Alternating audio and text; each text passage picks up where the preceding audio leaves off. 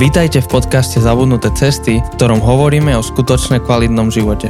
Na novo objavujeme kľúčové spôsoby života, ktoré v súčasnej spoločnosti zapadajú prachom. Priatelia, moje meno je Janči Ja som Jose. a tuto spolu s nami sedí Lukáš. Lukáš Targoš. Sme v Hradci Králové, čo je asi 4 hodiny cesty zo Žiliny a sedíme u Lukáša v jeho kancelárii, kde je nad nami plagát YouTube a toto ďalšie, čo nevidíte, je asi, ja neviem, 200 kníh, čo tu je. Koľko tu To máš musí kníh? byť viac. Knih, kolik tady je? Jo, v týchto poličkách. To, Ale to jsou jsem úplně expozity zvyklý. ale určitě jich bude několik tisíc. Několik tisíc. Čiže to je raz, dva, tri, štyri, päť, šest tých eh, 16 boxových No, expozitov. jsou i z druhé strany, že jo, pak knižky a tak dále. Já myslím, že tady pár tisíc knížek bude, no. Mal by, mali by sme to odfotiť a, a dať to na, na Instagram, na Facebook, nech to ľudia vidia. Podľa mňa tie knížky majú väčšiu hodnotu ako moje auto. To je pravděpodobné. Je to veľmi, je to veľmi pravdepodobné. To, to, taký, taký trezor by tu mal byť na tie knihy. Taky No. mě moje manželka vyhrožuje, že až umřu, že udělá veřejnou dražbu, aby vydělala nějaký prachy země aspoň. Dúfam, dúfam, že toto ne, nezobere zle, ale dúfam, že to vtedy budem žiť. Lebo túto knižnicu veľmi, veľmi ma teší. Hej, Jose povedal, že už nejde naspäť domov so mnou. A m, také jedno z hesiel, ktoré máte vo vašej cirkvi, od začiatku je zrozumiteľná církev. A je to taká tvoja celoživotná téma a povedali sme si, um, aj sme sa spolu s tebou dohodli, že o tom sa budeme spoločne rozprávať a myslím si, že po minulej epizóde, alebo aspoň dúfam, že sme nadchli viacerých ľudí pre túto tému a radi by sme išli viacej do hĺbky teraz um, v týchto nasledujúcich epizódach. Na konci minulej epizódy som sa ťa pýtal, že čo sú niektoré oblasti, v ktorých podľa teba církev je dnes nezrozumiteľná. Jed- Jednou z nich si vravel e, komunikácia alebo reč. Tak teraz by sme sa pozreli práve na tú reč. Um, čo tým teda myslíš, ak to môžeš trošku viac prehlbiť? No, myslím tím, že spoustu uh, termínů, které používáme, uh, změnili svůj význam a nebo používáme slova, které nejsou srozumitelná jakoby vůbec, jo, takže třeba mm, banální příklad, uh, my třeba nikdy nepoužíváme v elementu slovo zbor, jo, pro církev, protože my všichni jako křesťani chápeme, že tím myslíme místní církev, když řekneme zbor, ale typický člověk, který není z náboženského prostředí, což v Česku je většina lidí, tak si neví, co si má pod slovem zbor představit. Jo? Když potká nějaký třeba mladý člověk nějakého kamaráda, který chodí do církve a zeptá se ho, kam jdeš a on řekne, jdu do sboru, tak ho automaticky napadne, že jde buď do pěveckého sboru, anebo do sboru Hasičů. dobrovolných hasičů. To jsou jediné dva sbory, které člověk zná. Jo, nikoho nenapadne zbor jako církev. To je třeba příklad slova, které nevím, jak to vzniklo v našich končinách, proč to vůbec vzniklo, ale to slovo zbor a není srozumitelné ve vztahu k církvi. Jako každý chápe, co je slovo zbor, ale nepředstaví si pod tím církev. Takže my jsme na začátku se rozhodli, že nebudeme vůbec používat slovo zbor v naší veřejné mluvě. My jsme prostě církev. My jsme církev element a takhle o sobě prostě mluvíme a Uh, pro lidi to je jednoduché, že církev si dokážou představit, zbor ne. To už slovo kostel v tomhletom kontextu je srozumitelnější než zbor. Kdy, když by někdo se jmenoval kostel nebo jo, a řekne, my chodíme do kostela, tak je to srozumitelnější, protože si člověk představí, co to znamená, víc než zbor. Takže to je právě paradox, že možná slovo zbor pro některé lidi působí, že je modernější než kostel, ale kostel je srozumitelnější než zbor. Jo. A to je třeba banální příklad. Ale pak jsou samozřejmě uh, věci tematické, jo, kdy používáme nějaké slova třeba, která jsou uh, teologické nebo biblické termíny a lidi nechápou, co se pod tím uh, přesně, uh, co si mají představit, protože se posunul význam toho slova. Klasickým příkladem je slovo hřích. Jo?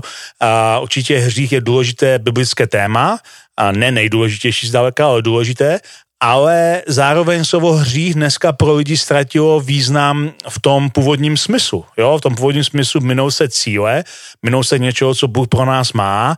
Uh, dneska slovo hřích, když se řekne mezi lidma, tak se používá buď ve zlehčené verzi, anebo naopak ve stvrzené verzi. V té zlehčené verzi lidé řeknou, hele, uh, já mám takový jako hříšek, já jsem snědl celou tabulku čokolády. uh, já když o tom někdy mluvím o hříchu, tak říkám, tohle není hřích. Když sežereš celou tabulku čokolády, tak je to hloupost, ale není to hřích. Jo? Budeš si z toho blbě, budeš tlustej, ale není to hřích. Uh, To je taká reklama na tie nanuky, že hriešne dobré, alebo neviem, či máte v Česku tak, také Uh, niečo. možná jo, teď, ne, teď ne, nevybavuju, Jo, ale je, je to možné. taky. No, asi se právě pracuje. Áno, jo? áno, práve. A takže to je jako to zlehčení toho slova hřích, a nebo naopak je to stvrzení, že se to používá jako v tvrdší verzi. A pro typického člověka, když slyší slovo hřích, slyší slovo zločin. Tak když někomu řekneš, a my všichni jsme hříšníci a Ježíš zemřel za nás, tak to vlastně ten člověk slyší, my všichni jsme zločinci. Jenomže typický člověk zločinec není, jo? Takže alespoň ne, jako že by se považoval za zločince, jo? Takže řekne, no počkejte, jako já nejsem zločinec, takže pro mě se ten verš netýká. A to je hrozně důležité jako chápání, protože pokud jakoby uh, hřích je vnímán jako zločin, tak pak, když mluvíme o hříchu, tak lidé jakoby vypínají, protože říkají, to není pro mě, já nejsem zločinec, já um, jsem opravdu nic zlého neudělal v téhleté verzi. Takže pro ně jako to, co my nazýváme hříchem církví, oni to označují slovem chyba, ale ne hřích, jo, protože to není jako zločin. Takže uh, když mluvíme o hříchu, a tím neříkám, že bychom neměli používat slovo hřích, tak ho musíme vysvětlit, co to vlastně to slovo znamená, jaký je význam toho slova a proč ho používáme. A to je to, co tím myslím, že srozumitelná řeč neznamená, že nebudeme používat některé termíny, ale znamená to, že musíme ty termíny víc vysvětlovat a mín předpokládat, že lidi je znají. To samé, že, eh, to samé třeba s konkrétními biblickými verši nebo příběhy biblickými. Eh, My začneme někdy vyprávět v kázání nějaký příběh a říkáme, jak všichni víme, tehdy se stalo to a to, ale ti lidé Bibli nikdy nečetli, to neznají ten příběh. Musíme vysvětlovat, kdo byl kdo, jo, a uh, když třeba já čtu něco z Jakuba, uh, tak řeknu, uh, Jakub, to byl bratr Ježíše, byl jeho mladší bratr, který v něho uvěřil po jeho vzkříšení, jo. A jak říká Andy Stanley, co je jeden z největších důkazů vzkříšení Krista, protože co bys musel udělat, aby tvůj uh, bratr uvěřil, že jsi boží syn. Já mám dva bratry a že bych udělal cokoliv, jakýkoliv zázrak, tak by řekl, to byl dobrý trik a rozhodně by mi nevěřil, jo. Takže, takže uh, Jakub, ale vždycky řeknu, toho je bratr Uh, tohle bratr Ježíše, když mluvím třeba o Petrovi, řeknu, tohle byl jako hlavní Ježíšův učedník, jo, uh, a řeknu, uh, Petr byl zajímavý tím, že byl starší než ostatní, jo, židovští rabíni v té době měli zvyk, že měli jako ty následovníky, ty svoje učedníky a většinou to byli mladí prostě muži a jeden z nich byl vždycky starší. Ten starší byl většinou podobně starý jako ten rabín sám, měl pravděpodobně rodinu. My víme, že Petr měl rodinu, měl manželku, protože měl tchýni. Protože měl tchýni, víme, že měl manželku, takže byl už prostě starší. Ostatní byli teenageři, jo, byl kolem 17, 19, 20 let, ale Petrovi možná bylo 30 jako Ježíšovi. Proto byl vždycky ten první, který mluvil, protože byl nejstarší, protože byl vlastně vůdce té smečky, jo, byl jako asistent toho, uh, toho rabína. Takže to hned dodá jakoby tomu příběhu jako barvy, že ten člověk řekne, aha, proto Petr vždycky v evangelium mluví první. Ne proto, že je tak asertivní, ale protože se to od něho čeká. Jo, když vidí Ježíše, jak kráčí po moři, tak Petr, Petr je ten, od kterého se čeká, že řekne, co máme dělat, jo, protože on je ten nejstarší. A že tohle pomáhá lidem si víc vžít do toho, co čtou nebo co slyší a naše role, když mluvíme o srozumitelnosti, je víc vysvětlovat. Ty si no, dal také dva príklady slov, ktoré sú nezrozumiteľné. Jedno bolo zbor a druhé je hriech. Ten rozdiel medzi nimi bol ten, jeden z rozdielov, že slovo zbor si nahradil niečím iným a slovo hriech si si ponechal, akurát si vysvetlil nový význam. Ano, ano. Ako rozlíšiť podľa teba, že ktoré slova nahradiť a ktoré nechať? Tak Lebo to- niekto by mohol mať tendenciu všetky nahrádzať. Určitě. A, ale zbor třeba není biblické slovo, že jo? To, to je moderní slovo. To není jakoby nikde v Biblii uh, nejnapsáno uh, Ježíš buduje sbory. To, to tam není. Tam je vždycky slovo církev, eklézia. Už to slovo církev je problém, když jsme u toho. Protože slovo církev eh, vychází spíš z toho německého kirche, což znamená dům boží. Ale slovo eklézia, to, které se překládá jako církev, znamená zhromáždění. Jo, takže už i to slovo církev je někdy potřeba vysvětlit. Co to znamená? Že zhromáždění není dům, že zhromáždění, nebo že církev je zhromáždění božího lidu. Se scházíme dohromady, proto se můžeme sejít dekoliv a vždycky jsme církev. Uh, a uh, takže já, já si myslím, že to záleží na situaci. Jo? Některé slova nahradit jde no, třeba opisem, některé jde nahradit jako víc, víc básnicky, některé víc vysvětlit a někdy můžeme kombinovat všechny přístupy dohromady. Jo? Některé slovo použít a zároveň ho říct i jinak, jo? že ten člověk to slyší z více stran. Jo? Takže uh, to, co já si myslím, že je důležité, je, aby jsme se nebáli být kreativní v používání řeči a přemýšleli nad různými způsoby, jak lidé přemýšlejí a používají ten slovník. A možná takový ještě jiný příklad, který se netýká srozumitelnosti jako používání slova, ale srozumitelnosti toho poselství. A před nějakou dobou jsem četl, už je, už pár let, jsem četl článek, že mladí Češi se nejvíc bojí v církvi, nebo největší problém mají s církví ne kvůli tomu, že církev, jako já nevím, řešila restituce, nebo že tam byly nějaké skandály, jako nějakých kněží, ale jejich největší problém s církví bylo, že si myslí, že církve vymývají mozky. Že, vymýva, že vymývají mozky, že, prostě zne, eh, eh, že neumožňují diskuzi a svobodné myšlení a že jakoby lidem tlačí nějakou černobílou víru. A já jsem vlastně celé roky měl tendence vždycky vysvětlovat, že my nevymýváme mozky, že naopak vítáme diskuzi a vítáme pochybnosti a tak dále. A pak jednoho dne mi došlo, že to vlastně že to je pravda, že my skutečně vymýváme mozky. A, a říkal jsem si, je to prostě úplně jasný, jako jo, a, a my skutečně to, čemu Bibli říkáme proměna myšlení, proměňujte se obnovou mysli, říká Pavel, tak je vlastně vymývání mozku. Takže jsem vymyslel celou sérii kázání, která se jmenoval, která se jmenoval Brainwash šťastně vymytý. A dokonce jsme udělali i trička uh, pro naše lidi brainwash uh, šťastně vymytý a někteří si to pak nosili třeba do školy a někdo říká, vy křesťané jenom vymýváte mozky. A on řekl, ano, jsem šťastně vymytý. a, a v té, uh, v té sérii já jsem vlastně říkal, jak funguje vymývání mozku. A jsem říkal, vlastně mnozí lidé se bojí chodit do církve, že vymýváme mozky a já vám si se přiznám, my to opravdu děláme a děláme to opravdu rádi, děláme to důkladně a děláme to neustále. A, a začal jsem vysvětlovat, jak funguje vymývání mozku. Jo? Jsem, eh, vysvětlil jsem jim, jak vlastně přijímáme neustále nějaké informace. Každá informace, kterou o nějaké situaci slyšíme, nebo nám ji řekne někdo ve škole, tak vytváří nějaký jakoby myšlenkovou mapu v našem mozku. A, ale ta myšlenka od začátku může být chybná, nebo špatná, nebo zaujatá. Ale vytvoří to jako nějakou prostě jakoby bariéru, proč odmítáme některé myšlenky. A uh, a když pak ten člověk přijde do církve, setká se s něčím, co spochybní jeho světonázor a začne jakoby měnit svoje myšlení, logicky se dostane do situace, kdy najednou uh, mu jakoby to v hlavě začne jakoby haprovat, jedna tam ta tenze.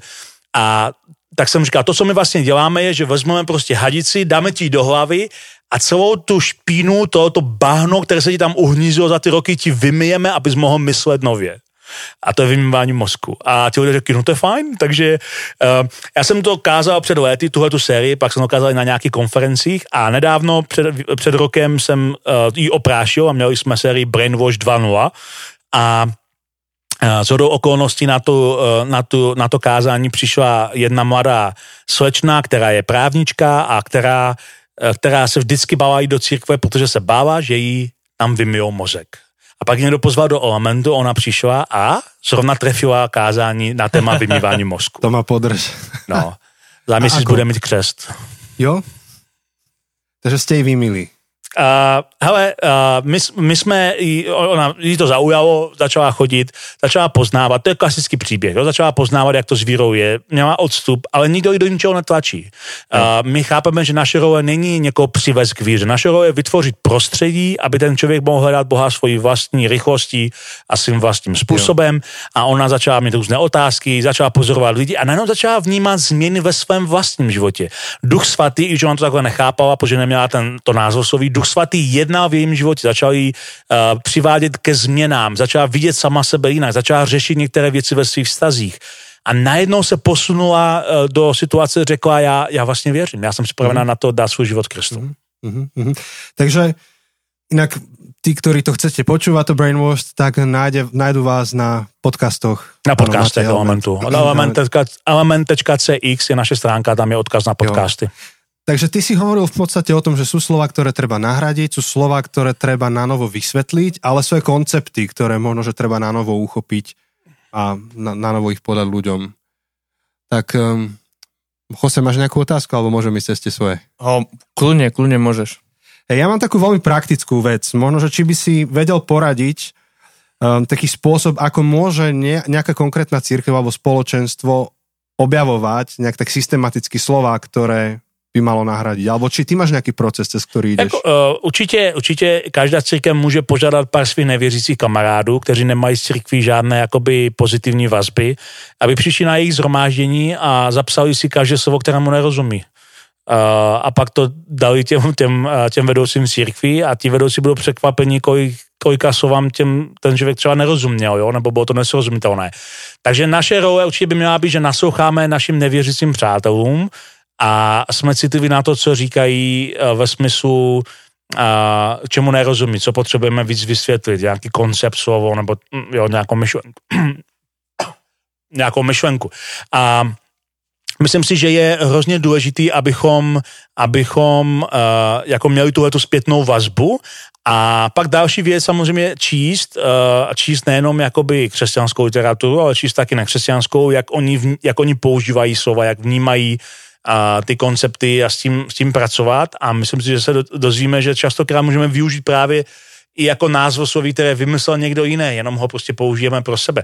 Ale je to prostě dlouhodobý proces a e, také to chce důslednost, že když se třeba rozhodneme, že nějaké slova nebudeme používat, e, nebo je budeme používat jinak, tak to musíme do, do, do, dodržovat důsledně. Jo? Takže třeba jsem zmínil to slovo zbor, takže my jsme fakt jako se snažili všechny naučit kteří už do církve chodili, nemluvte prostě jako zbor, my nejsme zbor.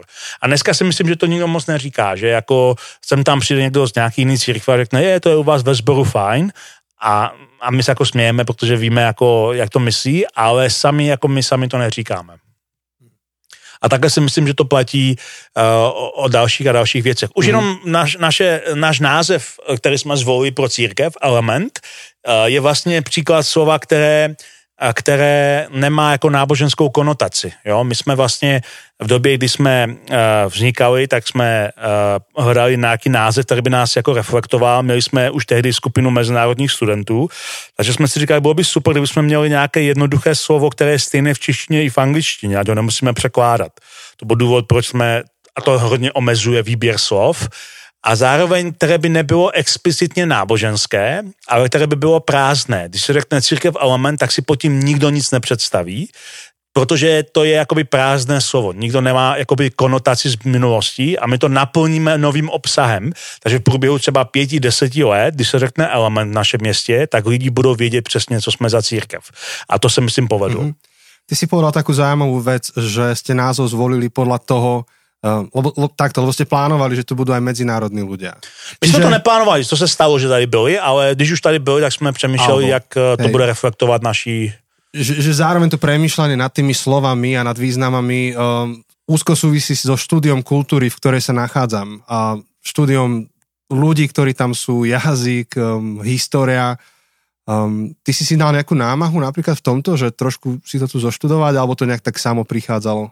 No já určitě, mě zajímá, mě zajímá ať už historie nebo i sociologie, takže já čtu knižky s obou dvou eh, těchto těch disciplín, takže samozřejmě mě zajímá myšlení lidí, jak oni přemýšlejí, jak uvažují a eh, toho je toho součástí. Když studujeme kulturu, ve které jsme a studujeme prostě eh, ty lidi, kterým sloužíme, tak používáme pak ten jazyk, který uh, jim je třeba srozumitelný. Jo? A pak jsou samozřejmě knížky třeba ateistické, které uh, mluví o křesťanství a někdy to je taky zajímavý. Jo? Třeba já jsem před nějakou dobou objevil knížku v češtině uh, a náboženství pro ateisty. Jo? To velmi taková vtipná knížka, kde ten autor vlastně říká, že náboženství je strašně užitečná věc, na neštěstí jako je tam ten Bůh a že náboženství je tak skvělá věc, že bychom ho neměli nechat jenom věřícím. Uh, jo, a uh, já jsem z toho stvořil celou sérii jako kázání, to je úplně fantastické myšlenky, jo, ale zároveň ten člověk sám uh, sám jakoby křesťan není naopak, jo, je spíš jakoby náš jako odpůrce. Hmm. Jose, jsou nějaké slova, které ty si musel sa naučiť pochopit v Slovenčině?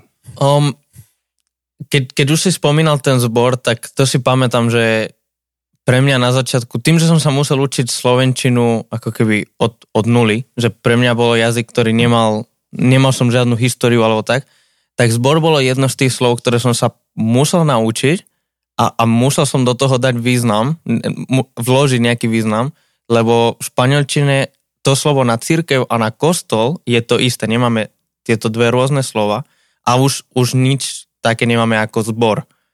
A asi pamätám, že tak ako si hovoril, a je, je pravda, že v Slovenčine, v Češtine, keď človek počuje zbor, tak myslí na ten spevacký zbor alebo na ten hasičský zbor, tak ja pre mňa ten prvý význam, ktorý mám, je ten práve ten, ten cirkevný, lokálny uh, lokálna církev, pretože, pretože tak som sa naučil slovensky. A, a skôr nejaké zaujímavé... Uh, veľa som to vnímal pri, pri chválach, pri piesňach, možno práve preto, že sa používa taký uh, poetický, bohatý jazyk a aj keď som, pamätám si jeden, jeden deň, konkrétne jednu nedelu ráno, ako prišiel jeden nový kamarát uh, do cirkvy a, a sme spievali dve piesne a jedna z nich hovorila, že, že Ježiš zobral batoh našich vín a a všetci sme vedeli, všetci kresťania sme vedeli, že to myslí že našu vinu. Ale on tak slandoval, že zobral batoh našich vin ako vino. že zobral nám chlast proste. Zobral nám chlast. A, a on vedel, on vedel čo, čo sa myslí, ale, ale tak on, on to úplne inak spojil, lebo, lebo nemal nejaký predpoklad, že, že čo Ježiš mal robiť alebo nie. A potom bola druhá piesen, že, že, že Ježiš sedí uh, na zbielenom trone. A to už nechám na vás, že, že čo si pod tým predstavil. Aj ten, môj trón doma je bielý. Ten, ten, ten náš kamarát. Ale, ale toto sú príklady, kedy, kedy veľmi vidím toto, o čom hovoríš, tá zrozumiteľnosť reč, rečí, že, že my naozaj vkladáme do toho jazyka viac, než len to samotné slovo má. Že, že to samotné slovo môže mať jeden význam, ale, ale viac ako len tá, ten jazyk, tak je tam istá história a, a kultúra a my musíme byť veľmi pozor, my musíme naozaj veľmi rozmýšľať nad tým, aké slova používame. Mňa by zaujímalo, Lukáši, že um, ako veľmi riešite napríklad významy slov v piesňach alebo významy myšlienok? Že a, aký máte proces v tomto? To je třeba zrovna výborná celá otázka nebo celá uh, oblast uh, kde se to projevuje. No, to je těžký, upřímně, jo. V, v češtině, ne, ve slovenštině máte si myslím eh, lepší původní písně než my v češtině, jo, takže my dokonce máme některé písničky, které zpíváme, které jsme přeložili ze slovenštiny do češtiny. A, a spoustu písniček třeba vyzní líp v angličtině než v češtině, takže my zpíváme i anglicky, jo? my zpíváme tak jako napůl anglicky a napůl česky, uh, i taky, protože máme nějaké mezinárodní lidi, takže to jakoby trošku střídáme. Uh, nějaké písničky skládáme sami a to je právě jedna z věcí, jo, že se snažíme hledat tak, aby to bylo srozumitelné. To neznamená, že to musí být jakoby jednoduché, protože někdy politická řeč je politická, ale měla by, být, měla by být jako politická tak, že ten člověk jako pochopí, že to je politická řeč. Jo. My jsme třeba složili u nás písničku jednou, naše kapela složila písničku na motivy Jana Amose Komenského Labirint světa, a protože jsem četl v kázání pasáž a je to hodně oslovilo a oni pak na základě té pasáže napsali písničku, kde se vlastně zpívá, že nás jako vyvedl z labirintu. A to je třeba něco, co si umí každý představit, protože labirint ví, to je jako srozumitelné slovo a je to, je to jako hodně dobrá píseň, jo? A takže je to věc, se kterou bojujeme, protože je spousta písniček, jejíž třeba české překlady, jako nějaký zahraniční písniček, jsou tak náboženské, že my je vlastně nemůžeme zpívat. Nebo máme svůj vlastní překlad, což zase někteří ti lidé nevidí rádi, protože říkají, měli byste používat oficiální překlad, jenže ty oficiální překlady se nikdy nedají zpívat. Jsou to prostě náboženský, jako náboženský výrazy. A ja si toto uvedomujem, že práve v tých piesňach nám to často ulietáva, že nemáme veľmi čas a kapacitu riešiť texty piesní, tak zoberieme to, čo je populárne. A potom, keď sa naozaj do dôsledkov zamyslí, že čo sa tam spieva, tak to je niekedy hrúza. To určitě. Navíc no. teologicky pro spoustu lidí písničky je jako formuje jejich teologické myšlení. Nebudeme si nalhávat, že lidi jako rádi čtou teologii. Spousta lidí teologii nečte, a to, co slyší jako v kázání a to, co slyší v písničkách, je jediná teologie, kterou mají a písničky jsou se víc zapamatujou, jo? víc uvíznou v hlavě než to kázání. Takže když v těch písničkách jsou některé termíny, které zpíváme, které třeba teologicky neladí a s tím, čemu věříme, tak eh, to je to je pak problém. Hmm. Jo? Takže uh, je spousta písní, kde já třeba, uh, když jsem na nějaký konferenci, tak vynechávám, prostě nespívám, protože říkám, já tomu vlastně nevěřím, co v tom textu je. Jo, jo. No, ale najmä keď, keď to je nezrozumiteľné ešte, to je o to horšie. Keď človek príde a teraz, ja neviem, ty si hovoril, že ste si dávali záležať na tom, neviem, či už v tejto epizóde alebo v minulej si hovoril, aby, aby církev, ktorú tvoríte, bola príťažlivá aj pre mužov, nielen pre ženy. A teraz, keď prídeš a tie texty piesni sú typu, že Jesus is my boyfriend a šepká mi do uška Vieš, tak potom Přesně, je to přesně. nezrozumitelné Přesně, jo, já se, před jsem zrovna nedávno to znovu říkal našim dobrovolníkům, jo, jsem říkal, vy, eh, vy ženy, jsem říkal, žena mezi námi, uh, vy si neuvědomujete jednu věc, která vám přijde jinak než nám, jo, je to prostě jako, že prostě jste ženy a my jsme muži. Když my zpíváme uh, utíkám do tvé náruče, věčně tě objímám, si moje láska, tak my to zpíváme jinému chlapovi. Jo? A to, to, je, to si většina že neuvědomuje. Pro ní prostě, že oni jsou ženy, takže oni to zpívají Ježíši, kterého berou jako muže. Jo? A samozřejmě Bůh nemá pohlaví, Bůh není muž nebo žena, ale Ježíš byl muž. Takže my, když zpíváme Kristu, tak zpíváme muži a když to je příliš jako zženštilé, tak jako ti chlapi, kteří nemají jako úplně náboženské pozadí, tak jako jim to přijde jako fakt zženštilé. Je to pro ně těžké se do toho zapojit. Hej. Takže je to veľká výzva aj s tými piesňami. Mhm. A čas nám pokročil, ja mám ešte dve otázky, neviem, či máš ty nejakú Jose. Ja mám jedno, ale môžeš... si- na, daj v kľude, ja dám potom na záver. ja možno by som to chcel posunúť na rovinu tých normálnych ľudí, ktorí možno nerozhodujú o tom, aké piesne sa spievajú, alebo až tak uh, nemajú, n- nemajú tu možnosť spodia, ako, ako kazen, ako prednáška, niečo hovoriť. Uh, trochu si to spomínal v tom, že máme si dávať pozor na to, ako hovoríme, že, že nielen ty a tvoj tým v elemente, ale, ale že vy ako celá církev ste veľmi pracovali na tom, aby ste odstranili to slovo zbor, že nepoužívate to, ale aké sú nejaké ďalšie spôsoby, ktorými tí normálni, každodenní kresťania, ktorí, ktorí nie sú kazatelia, nie sú hlavní vedúci chvál, alebo nemajú takúto pozíciu, ako môžu oni byť pozornejší, alebo, alebo dávať viac pozor na to, aby ich reč, keď sú v škole, keď sú v robote, keď sú v ich každodennom živote, bola zrozumiteľná reč. Tak uh, určitě uh, my je můžeme vést k cílevědomosti, aby když třeba někým se baví o víře nebo někým někomu svědčí, aby mluvili jako uh, jazykem normálního člověka. Nesnažili se začít používat náboženské terminologie nebo, nebo nějaké, uh, nějaké prostě uh, výrazy, kterým které potřebují příliš vysvětlování, aby prostě mluvili normálním jazykem, jako se baví, jako někde v hospodě s kámošem a to je prostě věc, kterou my potřebujeme lidi učit, aby byli jako, uh, aby byli takhle jako srozumitelní v té normální mluvě, že nečekáme, že přepnou na náboženský jazyk, když začnou mluvit o Bohu. A to je ale věc zase, kterou nastavují vedoucí. Jo? Pokud já bych byl úplně běžný křesťan v církvi, která není srozumitelná, tak to mám těžké, protože já se můžu být, snažit být srozumitelný, jak chci a můžu, můžu vést uh, diskuze se svými nevěřícími přáteli normálním jazykem, ale když je pak pozvu do církve, která je nesrozumitelná, tak je to vlastně velký problém, protože najednou ten člověk vidí ten rozdíl mezi tím, jak se s ním bavím já a jak se s ním, jak to zažije v té církvi. My jsme žel zjistili, uh, říkám žel, protože takhle by to nemělo být, že k nám třeba do církve vodili svoje nevěřící přátelé lidi z jiných církví, a protože jim přišlo, že u nás jim to podáme srozumitelněji než jejich vlastní církvi. Hmm. Jako mě to nevadí, že jo, my rádi posloužíme nevěřícím lidem, ale přijde mi to hrozně smutné pro ty ostatní církve, Je to jo? smutná realita. Že jako oni ztrácejí potenciální zájemce o víru jenom proto, že jejich vlastní lidi, kteří do té církve chodí, nevěří tomu jejich jazyku, který se tam prezentuje. Hmm. A to se stává tak často, že mě je to strašně líto. Jo, a to je přece věc, která by každého pastora, staršího vedoucího měla trknout, ří- říct si, hele, my máme přece, naši lidi by rádi zvali svoje nevěřící přátelé, kdyby jsme jenom byli pro ně srozumitelnější. Proč prostě nezměníme některé názvosloví? Proč nezměníme některé věci, jak o nich mluvíme? Proč nejsme kreativnější? Proč prostě uh, si nedáme na tom víc záležet, takhle ztrácíme lidi, kteří by rádi uvěřili u nás v církvi, protože lidi mají zájem o víru. A lidé někdy si myslí, že lidi nemají zájem o víru, a to je ohromný omyl. Lidi mají zájem o víru, a zajímá je křesťanství, rádi objevují Boha, pokud jim to někdo srozumitelně vysvětlí a pokud někdo je srozumitelně na tu cestu pozbudí. A některé církve ztrácejí tyhle zájemce ne protože ti lidé nemají zájem, ale protože oni neudělají ten krok k ním. Což mm-hmm. je strašná škoda. Tak ja, ja by som poslednú otázku dal na záver, ja to nejak zlúčim všetky tie moje otázky do jednej.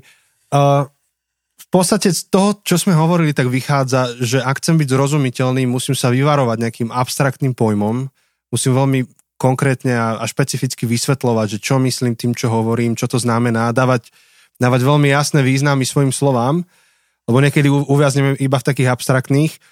Čo znamená, že, že môjim cieľom by malo byť rozprávať zrozumiteľne, jednoducho. Moja taká otázka na teba je, že či si sa nestretol s takým názorom, keď ťa niekto počúva, že to je jednoduché a teda je to plitké. Pretože to skutočne hlboké je to zložité, čo mu až sám nerozumím. Je to tak strašně hluboké, že tomu sám nerozumím. Presne tak. A, ale uh, určitě toho je jedna z námitek jako častá uh, lidí, kteří prostě věří, že uh, známka hlubokosti je složitost. A myslím, že to je velký omyl. Nemyslím si, že jsem mluvil o tom, že bychom neměli používat abstraktní výrazy. Myslím, že abstraktní výrazy jsou důležité, protože někdy uh, abstraktní myšlení nás pomáhá posunout ku předu, Hej, ale je potřeba vysvětlit, to vysvětlit. Ano, to jo? jsem myslel, že neostať pri tom. No, že ne, ne jako žít ten abstraktní výraz a nechat ty lidi asi to domyslí sami, ale vysvětlit, o co se jedná. Nebyt rádoby, rádoby učený, že řeknu něco učeného, že tomu nikdo nerozumí. Základní, jakoby můj princip v kázání je, že pouze to, co je zapamatovatelné, je aplikovatelné. Jo, pouze když si člověk pamatuje, to, co bylo řečeno, tak to může žít. Ale pokud je to složité, tak si to není schopný zapamatovat. Potřebuje to, aby to bylo tak jednoduché, že to bude zapamatovatelné. A pokud je známka, e, známka hlubokosti nesrozumitelnost, tak e, myslím si, že Ježíš by byl sám asi vinen, protože Ježíš mluvil dost srozumitelně, jo, jako co se týká těch, těch výrazů, které používal, ale myslím si hlavně, že se musíme vždycky ptát, co je pointa jakoby toho kázání. Je říct, nebo ukázat, že něco víme, anebo je to pozvat lidi na cestu. A pokud je to pozvat lidi na cestu, tak to musí být zjednodušené a nemůže to být ve fázi nebo v rovině eh, nějakého hlubokého eh, poznání, protože hluboké poznání, eh, jak říká konec konců nový zákon, sám nadýmá, jo, je to, vede to k píše. Potřebujeme být lidmi, kteří jdou na cestě ku předu, ne lidi, kteří stojí na místě a ví toho hodně. Hmm. Hej. Zároveň nás chcem pozbudiť, že pokiaľ skúmame významy slov aj sami za seba a pre seba, snažíme sa ich na novo a novými spôsobmi vysvetliť, tak je to taká dobrodružná cesta, na ktorú sa sami vydávame. A niekedy už si uvedomíme, že neúplne rozumieme tomu, čo hovoríme a potrebujeme to objavovať. A keď to, keď to sami objavíme, tak to aj sami budeme vedieť vysvetliť. To určite. No, tak vďaka Lukáši aj za túto epizódu, ktorú si nám venovali a myslím, že to bolo veľmi fajn. Jose, čo by bolo dobre povedať na záver? Tak určite to, že ako sme už povedali, chystáme to Q&A, takže ak máte akékoľvek otázky, veci, ktoré by ste chceli, aby sme diskutovali, tak bude na to čas, tak napíšte nám, eh, alebo pošlite nám audio, eh, hlasovú správu a budeme o tom spolu s Lukášom diskutovať. Zároveň chceme pod, poďakovať všetkým z vás, ktorí nás podporujete, či už tak osobne ako ľudia, alebo aj finančne cez eh, taký portál Patreon tam keď prídete a zadáte, ako je to presne adresa? Lomka zabudnuté cesty. Áno, patreon.com, lomka zabudnuté cesty, tak nás môžete podporiť um, eurom 5 alebo 15. A pokiaľ tak spravíte, tak všetko, čo získame, investujeme späť do podcastu a um, budeme sa ho snažiť vylepšovať. Hej, a budeme veľmi radi, ak okrem toho, ak sa rozhodnete finančné, tak sme veľmi radi kedykoľvek to zdieľate, posielate ďalej, ten, uh, ten mouse to mouse je naša najlepšia reklama, keď niekomu hovoríte, že toto je dobrý podcast, toto je, toto je niečo dobré, čo by si mal počuť, takže ďakujeme a zároveň vás pozvúcujeme, že ak, ak ťa niečo oslovilo v tejto sérii, v, t- v tejto epizóde, tak pošli to ďalej, pošli to niekomu, uh, ktorému to vie poslúžiť. To je na dnes všetko a tešíme sa na ďalšie stretnutie. Čau. Ahojte. Čaute.